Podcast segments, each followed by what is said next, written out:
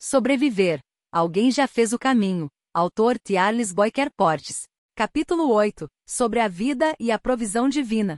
E comeram os filhos de Israel maná quarenta anos, até que entraram em terra habitada. Comeram maná até que chegaram aos limites da terra de Canaã. Êxodo capítulo dezesseis versículo trinta e cinco. Confiar na provisão divina, vivendo maravilhosas experiências na presença do Senhor, é algo comum na rotina de um colportor evangelista. Deus fez, faz e continuará fazendo maravilhas através dos mensageiros da página impressa. Muitas são as histórias contadas, registradas e ratificadas que inspiram nossa confiança em Deus. Existe uma frase que já se tornou comum entre os colportores: Deus já providenciou minha bênção, só preciso buscá-la. Essa certeza foi e é repetida muitas vezes, mesmo diante de um cenário incerto em todo o mundo, provocado pela pandemia da covid dezenove. Além de levarem a mensagem através da página impressa, o que esses homens e mulheres nos ensinam com essa frase é que precisamos confiar mais no mantenedor. A vida não para depois que aceitamos seguir com Cristo, e nesse tempo, quando atravessamos o deserto rumo a Canaã Celestial, as responsabilidades continuam e as necessidades a serem supridas permanecem. Algumas decisões exigem um recomeço, não apenas na vida espiritual, mas também em outras áreas. Pode ser uma nova carreira profissional, pois a anterior não foi flexível diante das exigências da fé, por exemplo. O inimigo de Deus é covarde, e geralmente aproveita momentos de fragilidade física ou emocional, para nos tentar a pensar que a vida anterior era melhor. É importante ver que isso não foi diferente com os que já fizeram o caminho.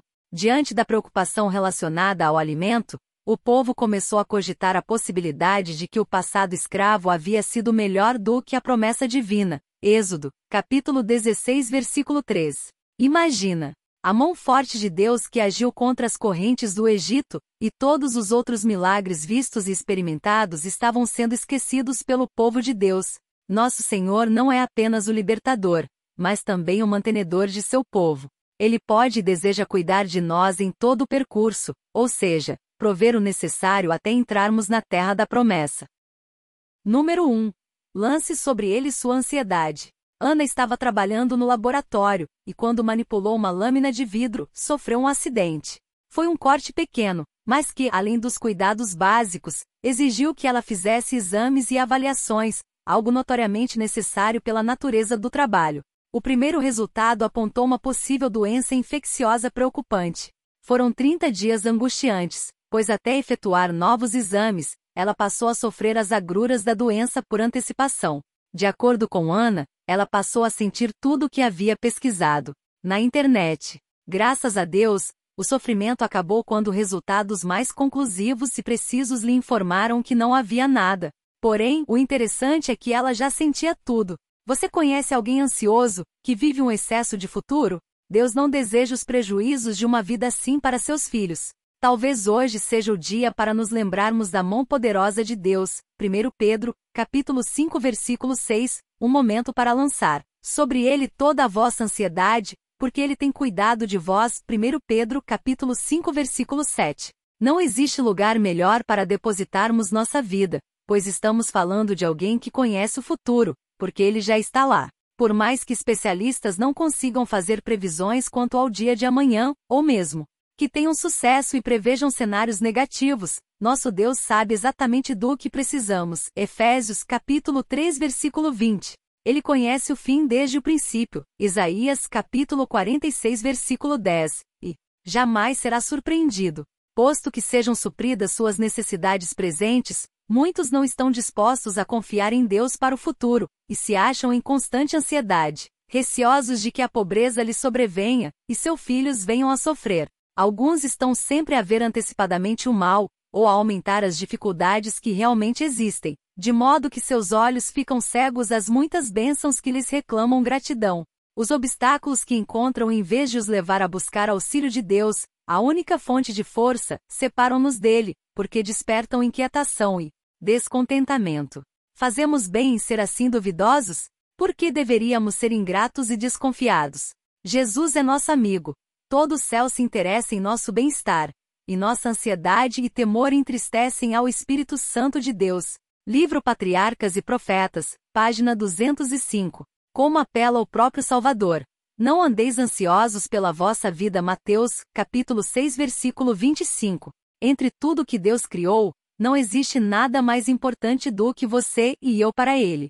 Devemos apresentar nossa causa diante do céu, e a paz de Deus, que excede todo o entendimento, guardará o vosso coração e a vossa mente em Cristo Jesus. Filipenses capítulo quatro, versículo sete. Só uma vida escondida em Deus pode explicar a calma de um coração humano diante de muitas incertezas. Número dois. Eu posso ser a resposta. Sam estava vendendo artesanato.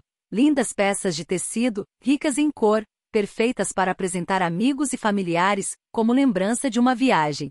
Um cliente se aproximou e, depois de perguntar o valor, informou que levaria dez peças. Sam disse: "Não, apenas cinco e... você pode comprar as demais na banca vizinha." Meio perplexo, porém admirado, o cliente seguiu a orientação. Uma vida voltada para si não condiz com o verdadeiro cristianismo. Nossa identidade é confirmada quando existe amor mútuo. João, capítulo treze, versículo trinta e cinco. É indispensável entender que podemos ser a resposta de Deus, o conduto pelo qual Ele levará a provisão ao aflito. Em muitas oportunidades, não há necessidade de derramar o maná, tendo em vista que é possível, através de nossa benevolência, atender aos corações sofredores ou desolados. E como proveu o Senhor para esses desolados? Não opera um milagre, enviando o maná do céu, não manda corvos levar-lhes alimento, mas opera um milagre no coração humano, expulsando do coração o egoísmo. Descerra as fontes da benevolência. Ele prova o amor de seus professos seguidores, confiando até na misericórdia deles os sofredores e desolados, os pobres e os órfãos. São estes, em sentido especial, os pequeninos de quem Cristo cuida, a quem é, para Ele, uma ofensa negligenciar. Os que os negligenciam estão negligenciando a Cristo, na pessoa de seus sofredores.